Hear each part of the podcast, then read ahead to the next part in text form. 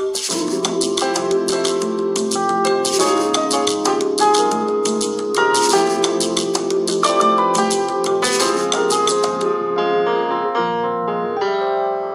バチャンネル。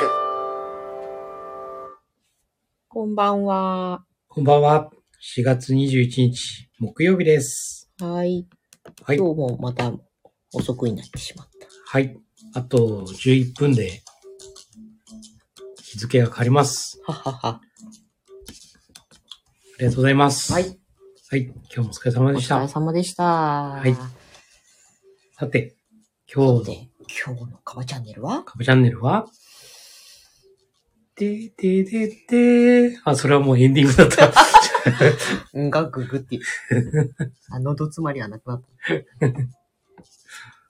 うん。今日は、とご年配のお客様のところに行っておりまして、はい。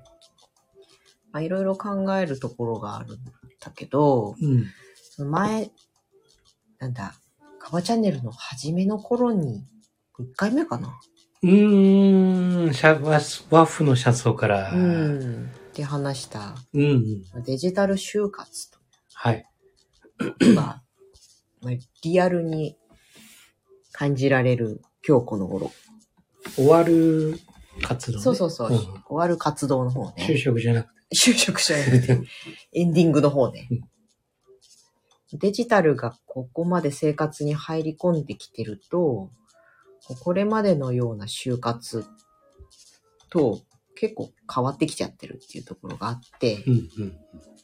そのいろんな二方向の意味合いがあるんだけど、デジタルの中に相続するものがあるとかうんっていうこともあるし、うん。デジタル機器を使ってるからね、みんな。うん。それをどう死後処理するのかっていううん。問題が出てくるわけですよ。うん。でまあ、これって別に年、高齢者の方だけの話じゃなくて、我々もいつね、ぽっくりいっちゃうかわかんないうん。じゃないですか。うんあその時にどうするのかっていううん。ところがね、うんあると思うんだよね。そうだね。うんまあ、そもそもだから、何をさ、その整理しとくうんのかってところがまず必要だし、それは本人もね、うんうん周りもね。うんで、それと、どう伝えるかう、んそれをね。というところだよね。そうだね。紙に書くものなのかさ、うん。デジタルとしてなんか残すのかさ。うん。ね。うん。そうだね。伝え方っていうことに関してもそうだし、なんせ目に見えないのよ。デジタルの世界っていうのは。目に見えにくい。まあ、本人自身もね、うん。見えてないものもあそうね。あるよね。わからずに使ってるっていうところはあったりね。こんなの登録してるんだとかね。そうそうそう。うんまあそこのをつついてくるのがいたずらメールだったりするわけだけどうさ。また、なんかカード会社を装うとかね。配送業者を装うとか、うん。ネットショップを装うとかってしてくる。あるよね。まあめちゃくちゃ巧妙になってきてるから、うん。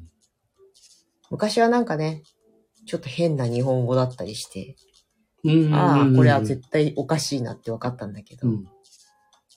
今日見たいたずらメールはね、どこかのカード会社からのアカウントロックのお知らせなんだけど、うん。委託されていますうん。来てるの。はいはい。で後ろには正しい銀行の URL がついてんのよ。アドレスにね。で、そこから委託されている委託業務、委託会社、ほやららってつけてるのそしたら、ああ、銀行とかカード会社と違っても正しいんだって、いわゆるね、アドレスバーとか宛先、お送り先？送り先じゃない。送信者？をよく見なさいとかって言うじゃない。それも逆手に取り始めてるっていうか、う。うんまいこと考えるよね、みんなと思ってね。うん。まあそんなこんなもそうなんだけどうん、だから、例えばネットショップでサブスクみたいにね、サブスク契約してるものがある。うんそれも、多分さ、あい、例えば私のが何のサブスクを契約してるかなんて知らないよね。知らない。うん。全然知らない。お互い知らないじゃない？知らない。そしたら死んでしまった後もそのサブスク契約がずっと続くわけだよね。多分クレジットカード決済でやってるよね。うん。で、名義がさ、うん。本人であればさ、うん。例えば亡くなった時ってさ、うん。ストップするのかい、うん。うん。だよね。だけど、例えば、旦那さんの名義でうんサブスクかけてるとか、なってた時って、わからないで、こわからなう、い。ずっと続くよね、それってね。うんしかも、大体わかんない名前で入ってきてるじゃない。うん。うん。アマゾンとか書いてればさ、そうだねわ。かるけど。代行でね、こうね。な、何の会社って、うん。で。それを調べただけではわからなかったりするから。うん。そういう問題がね。でうんまだ家族間だと、ああ、あの人あんなのやってたわとかって、ちょっとわかるかもしれないけども。もう高齢者対高齢者見たくなっちゃった場合ね。多分非常にわかんないと思うんだよね。うん。だから、な、自分が何をどれだけどのように契約してて、うん。それはどこから引き落とされてるのかとか。まあそういうことも残していかなきゃいけないし、自分が亡くなった後に、じゃあこの端末どうするんですかとかさ。うん。そうだね。うん。見、見られたくないものもね、もしかしたらあるかもしあるでしょうね、おそらくねうん。いろんな人ねれ。ない。ね。うん。それね、あの、会社の端末もそうだよね。あ、そうだよね。真面目な顔して仕事してるふりしてね。そうそうそう何見てらっしゃるかわからないとそうかね。そうそう。まあ、履歴を削除してるとかね、うんあの、巧妙にね、うん。やってる人はいるんだけど、奥底で眠ってるうんうん。データとかね、あるからね。そうそうまあそういうことで、その、今までみたくね、預金がここにあり、不動産がこれだけあって、これを誰それにあげます？とかっていうことだけでは済まなくなってきているっていそうなんだよね。う。うん。本当に、ね、こう、ネットというかさ、うん。そのデジタルのさ、ものってさ、もう60代の方ってさ、うん。結構やってるじゃない？うん。だから本当にあと5年か10年もすればさ、うん。ね、本当の高齢者に入ってきてさ、うん本当にあの、よくわからない中、うんそういう資産っていうのが、今以上にね、うん。増えてくるのかなって。そうね。だから、例えばペイペイとかそういう、ね、うんものだったり、うんその中で、例えば、投資をしてますとか、うん。仮想通貨持ってますとか、うん。その辺もやっぱりデジタル遺産のうん。中に入ってくるし、そうだね。いや、そういうのたくさん増えてくるよね。うんで、多分なんかの特典とかなんかに釣られてとか、片っ端からさ、うんクレカ作ってるとか、うんね、あるそういうね。のもあったりするし。そうそうそう。初年度無料ってね。そうそうそうそう。で、翌年からね、うんかかってきてるっていうの結構あるからね。うん。だから、クリアにしとく、自分のためにもうん。クリアにしとくっていうのは、やっぱり大事で、そう。何のサブスク契約をしてて、それはいつ引き渡されてるのかとか。この間はもう自分のいろんなね、うん。パスワード帳みたいな。うんうんうんうそれをこう、整理したんですよ。ん。うん。たら、まあいろんなね、こう、うん。サイトのパスワードとかあってさ。うん。まあこれはもう別にね、うん影響のないようなものっていうのはさ、それはその古いままで残しておいて。もう今も使ってるやつとか、うん。割とその資産に影響するようなものとか、うん。そういうの全部こう、まとめて書いてある。めめちゃくちゃあるんだよね、やっぱりね。うん。これはすごくあるなと思って。だから本当にこれをきちんと残しとかないと、いざっていう時にさ、これ困るよね。本当にいっぱいあるからさ。そうなんだよね。そう。で朝全部バラバラだからさ。例えば iPhone だったら、キーチェーンがパスワードを覚えててくれたり、うん。Google だったら Chrome が覚えててくれたりとかっていう。まあ、便利な、みんなね、顔認証とか、指紋認証とか、パスコード認証とかで、ペロってそれを出してるから、まあ、記憶しなくていいということはいいんだけどね。うん。記憶に頼ったら同じパスワードになっちゃうから、うん。でも、じゃあ亡くなった後に、そうそうそう パスコードわからない。そう。そう。まさかし、亡くなった顔に向けてね、顔認証できるわけでもない。そういう点では指紋認証の方がいいよね。そうだね。かろうじてね、聞くかもしれない。そうそうそう。とかね。ね。まあその辺のね、やっぱりまあ、知ってもらううん。ことだよね。うん。ねえ。まあ、この、もう誰にも悪用されないように、パスコードで開けられない状態のまま破棄みたいなことができるからさ。うん。もうなくなってしまったらもう何も触らずに、とりあえずオール消去してくださいっていううん。ことでいいのかもしれないけど。うん。まあね。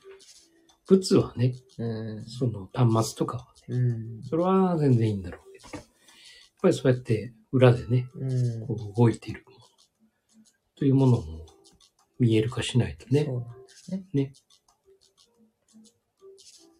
まあ、預金がどこに何があるとか、資産的なものがどこにあるかとかっていうことですら、ちゃんと整理はされてない人が多い。そうだね。あの、それ、そういうのもあるだろうし、なんか、まあ、見せたくないっていうのもね。あるだろうしさ、うんあの、まあ、個人情報のくくくりの中での、うん。なんかね、やっぱり家族にもさ、うん。いられたくないっていう方もね、うん。いらっしゃるでしょうからね。うん。まあ、こういう、なんだろうね、就活とかっていうのはさ、やっぱりそういうのデジタルでもアナログでもさ、うん。全部やっぱり関わってくるのってさ、やっうん。ぱりその家族の信頼関係そうだよね。なんだよね。うんあのー、7つの習慣的に言えば信頼貯金。そうです。ね。これを、やはりね、うん。あのー、今からでもね、うん。遅くないと思うんですよ。あの、年取ってからでもね。うん。過去にね、いろいろいざこざはあったとしてもね、うん。やっぱりこう、年取ってきた時にはさ、うん。やっぱり最終的には関わるうん。話なんでね。まあ一生ね、自分は死なないと思ってるんであれば、うん。もし死なないのであるならばさ、うんそれはまあ関係ないんだけどもね。やっうん。ぱり、いつかはね、うん。誰かに、うん。それは誰かっていうのはやっぱ家族だと思うからね。うん。やはり、そこの信頼、うん。家族との信頼っていうのは、本当に作って、うん。そうね。お互いにね、うん。うん、親に対してとか、子に対してとか、うん。それぞれにね、信頼貯金っていうものをね、少しずつでもいいからね、それをまあ増やしながらの、その中でさ、そのデジタル就活とか、うん、どうしていくんだっていうね、そういう話ができるのが理想の形だよね。で、さ、年、高齢になればなるほど、死に対する話がタブーになってくるんね。だよね。そうそうそ死ねってことか、みたいな話だったりう。さ。そう。そうなんだよ縁ね。起でもないとかね。そういうなんか感情論になってしまって、だから子供からしたらさ、いや、遺書書いといてよっていうなんてもうなんか、極悪非道みたいな感じだし。本当はだから、私は若いうちから、もうそれをね、か、書くとか、用意するとか、心がけるみたいなことを、みんながやっておけば、それこそ本当に終わりを思い描くだよね。そうだね。うん。リアルに、絶対、ほぼ多分、死ぬからさ。うん。そうそうねなんかね、今後どうなるかわかんないけど。ね。多分そう簡単に全員が死なない世界っていうのが来るわけじゃないから、うん。若くして死んでしまうかもしれないし、って考えるとね、ある程度の自分のその土台みたいなものができて、パターン化してきてるんであれば、そこ整理して、全部をね、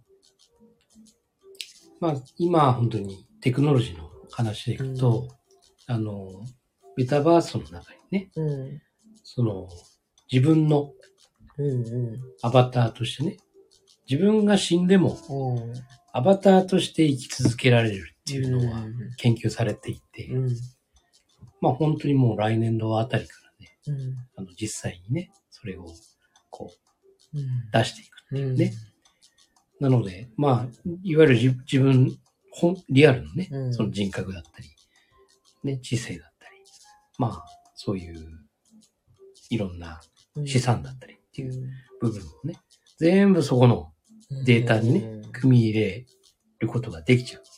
だから、亡くなった後も、うん。アバターのね、その、メタバースの中うん。行くと、に、例えばお父さんがいるとかいね、やー、いや、どうすごいんだか悪いんだか。とかね、うん。うん、あの、それぐらいのものにうん。なる研究を今はい。やってると。で、まあ、ブロックチェーンとかね、うんあの、NFT とかっていうところで、いわゆるその資産管理とかっていうのも完全にできちゃう。うん。だから、もしかしたらそのデジタルの部分っていうのはさ、もう全部アナログ含めてね、うん。その中に、うん。あの、全部入れるっていううん。ことも、もしかしたらできるかもしれないよね。で、その中に全部入れて、うん。で、そのアバターとしてね、うん。えー、まあ、普通にうん。こう、会話する。うん。本当はもう亡くなってるんだけど、アバターのお父さんとうんお話しする。うん。だから、そこで、そのデータの中で、例えば息子の私に対してね、信頼がないと。うん。そうすると、教えてくれないと。ね、そういうこともうん。起こりうるかもしれないよね。そうだね。うん。もうスコアでね、信用スコアのあれが、そ関係性の信用スコアが生まれてう。、そその人の単純なる数値じゃなくてう。ね。そう。そうなの。そうだから A さんとはめちゃくちゃ信頼関係あるけど B さんとはないですみたいな。そう。で、そのデータが、例えば、含ま、ね、いろんなところに含まさってて、で、ある日ね、うん。あの、その信頼してる、うんうん。赤の他人かもしれないよ。うんそのアバターが信頼している赤の他人の方に、そっとね、うんうん。メールか何かで、あの、一度会ってみませんか？とかさ、というのが突然来いて、や、怖い怖いわ、怖いわ。えなんだろうこのおすすめってみたいなさ、って言ったら、そのね、うん。亡くなった方、うわ、お久しぶりです、みたいなのあってさ、いや、実はな、と、うん。息子たちには、俺はな、って、うん。ちょっと信頼できないで、あんただったらうん、私は信頼できるから、あんただったらこれを受け継いでほしいんだ、とかね。うん。なんか、そういうのもある、あり得るのかなとかさ。ビットコインでお願いしますみたいなね。うん。とかね。うん。だからもしかしたらそういう、まあデジタルがこれだけ資産が増えてきてるってことは、やはりその同じ世界のねうん、デジタルの中でね、その遺言的な部分もさ、うん。そっちの方に集約されて、しかも今はさ、そういう遺言とかさ、うん。やっても、結局交渉人役場行って、それでね、こう、認められてっていう、まあ非常にそこに保管されてという。う、ん。これはアナログっていうかねうん、リアルの世界だけど、これはデジタルの世界でもっとね、厳重にできるっていうのが、もう出来上がってきてるわけなんで、もしかしたらそっちの方にね、どんどん移行する可能性はある。ね。っていうか、その方が楽だし、自分もね。なんか、いろんな書き書きしなくてもいいし、ねうんね、デジタルの全部さ、それをさ、メタバースの中に入れてっていう風にすればいい話だからさ。いやーね。うん。そうなってくると、そうなってくるとだ。やれ、ネットがわかりませんとか、うんなぜこれがこう動いているのかすらわからないみたいなね。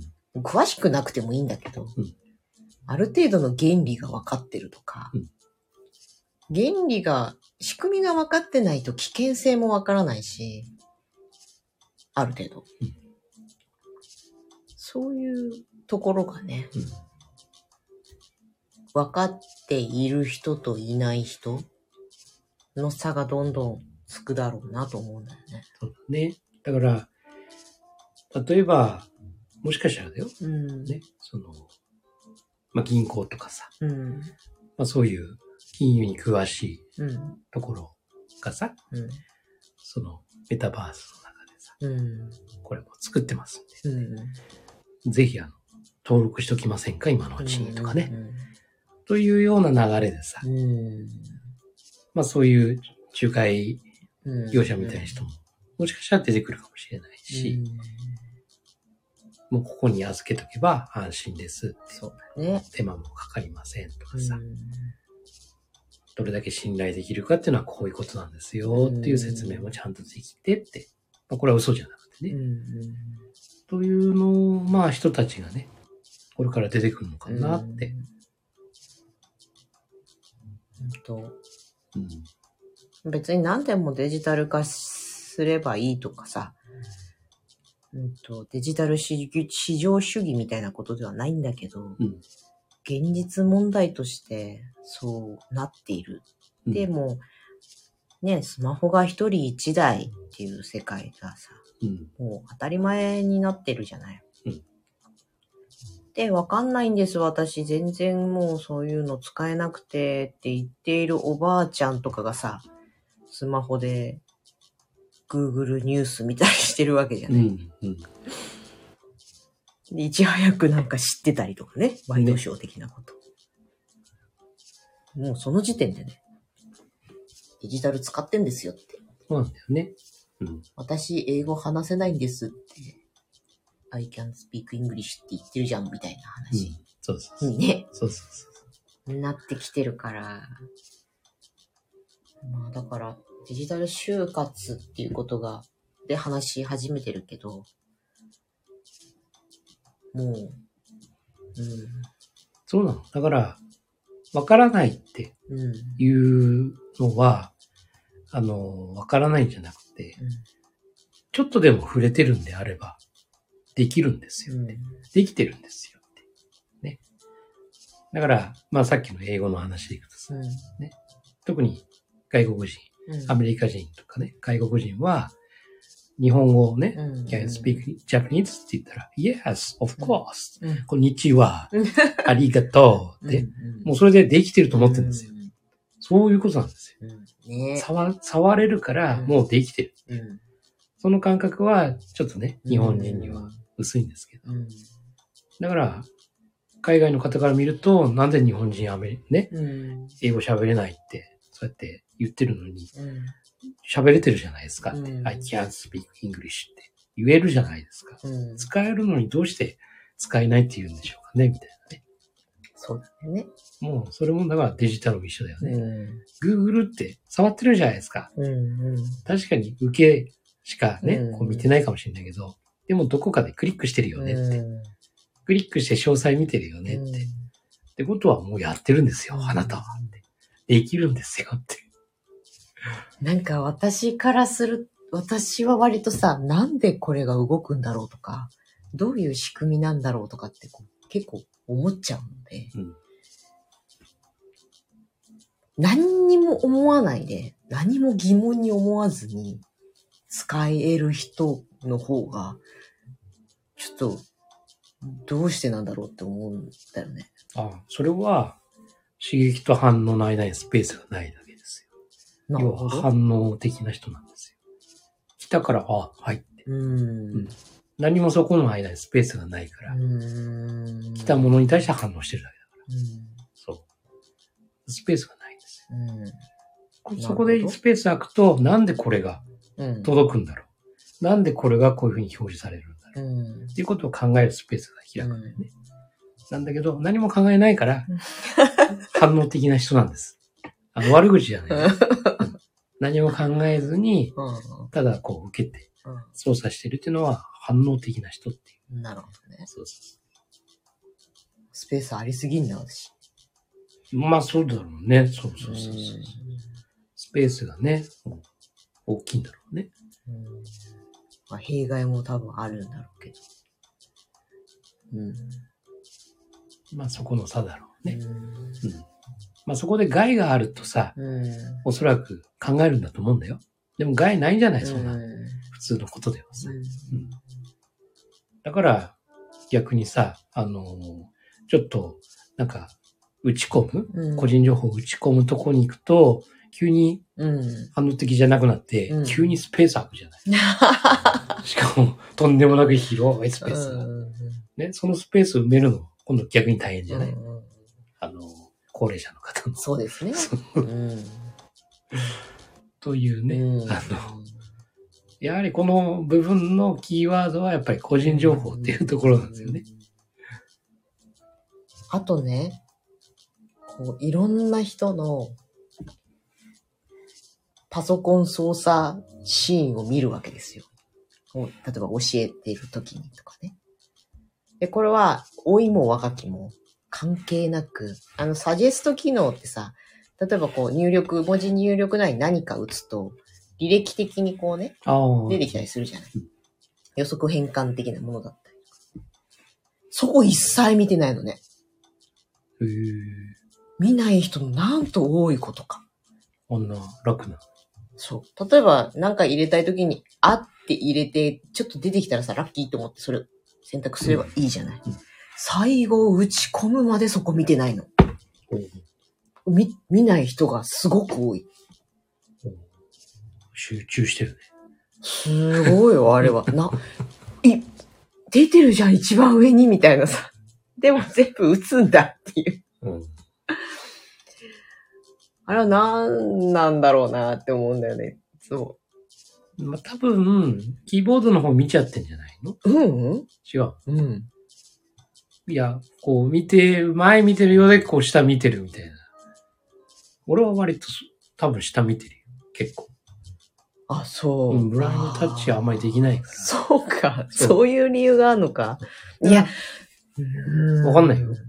俺俺はね、上下、上下、上下、上下、こなるほどう、。連続してこう見てるから、うんうん検索ね、こう出てくる。履歴が出てくるから、うんあまあ癖でするうんうんね。でも上下、上下、俺はこう見てるよ。うんなるほどね。そう。で、大体その、疎い人はずっと見てるよ、キーボード。うん。見て、ある程度打ったら、また打って、ふっと上向く。うんそうなる、と、その履歴のものが、どんどんどんどんうん。なくなっていくから。ねうん。間違えた文字をずっと打ってってたりね。そうそうそうそうそなるほう、ど。うんだと思うか。思うよ。こう下見、下見てる比率が高いうん。です。なるほど。まあ、それだ理け、うん。それだけ多分慣れてないっていうのはうんあると思うんだけどね。うん。そう。まあ、俺もね、まだ、未だにこの、あの、ポチポチやってるよ、スマホで。文字打つとき。文字打つとき、あの、スライドでできないよ。ね、あ行、ま行、ね、家行の、うん。あのスライド、へえ。まだできない。フリック入力はできないんだ。そう、タタタタタタタタって打ってんの。そう。考えちゃう。あ、いう、え、おって。でも、履歴出てくるから、早いんだわ。いにしえのガラケーモードなんですね。そう。指が。だから、ある意味、英語の方が打ちやすああ、い。うん。そうだね。うん。英語の方が俺は打ちやすい。うんうんうん日本語とかすごい疲れる。うん。日本人高度だよね。コードコード。そうそうそう。ね、カタカナとかさ、漢字。うんひらがなひらがな。そうそミックスだからね。うそうそう。ね大変ですよ。うんそんなデジタル就活から随分外れちゃったけど、そんな話でした。うん。まあ、これはね、これから必ず必要なそうね。ことですね。これはもう、みんな、うん。全員、全員。今生きてる人たち全員ね、全員うん。ほんとそうん、必要なのう。でね。うん。だからせめて家族間で信頼貯金を増やして、そう。パスコードロックの番号ぐらいは共有できるようになってるといいですね。そう。難しいだろうな全然ね、うちはもうね、うん。みんな知ってっからいいけどね。ねそうそうそう。普通にね、あの、娘も、スマホ勝手に開いて、そう、勝手に開いて勝手に中やってっから。やってっからね、お前何してんの？浮気調査する彼女みたいな。の、決済しないでよって。ね、本当だよね。そう。まあ、そんなね、はい感じで、はい。皆さん、就活、うん、そうだねまずは、まずは自分からじゃないですか。そうです。ね。うん。自分ができるとね、うん。あの、親とかにもね、うん、うん。言えるだろうし、うんまあ、言う、言うっていうか、まあ、相談っていうかね、おすすめできるうん。うん。ねっていう感じだろうし。うん。まあ本当にあの、防災と同じでさ、ね、もし災害があった時にどうするかっていうことも一緒だし、うん。万が一、ね、こういうふうになった時に、この、わからない部分をどうするかっていうこともそうだし、うん。やっぱりね、あの、コミュニケーションうん。を、ぱりいつ何時ね、うん。何が起こるかは、これはもう誰もわからないうん。ことなので、本当に、あの、大事な人とはね、うん。コミュニケーションを取ってね。信頼、貯金を貯めてうん。やってほしいなというふ終。わりを思い描きつつうん、ですね。そうですね。うん、はい。はい。なんだかんだたくさん喋っちゃった。はい。ということで、はーい。あれ、まだカンペ見なきゃダメなの？いや、多分大丈夫なんだよな。間違ったら嫌だな。はい。では、はいあなたが見ている現実は、自分で選んだ現実です。今夜もありがとうございまはい。した。ありがとうございました。おやすみなさい。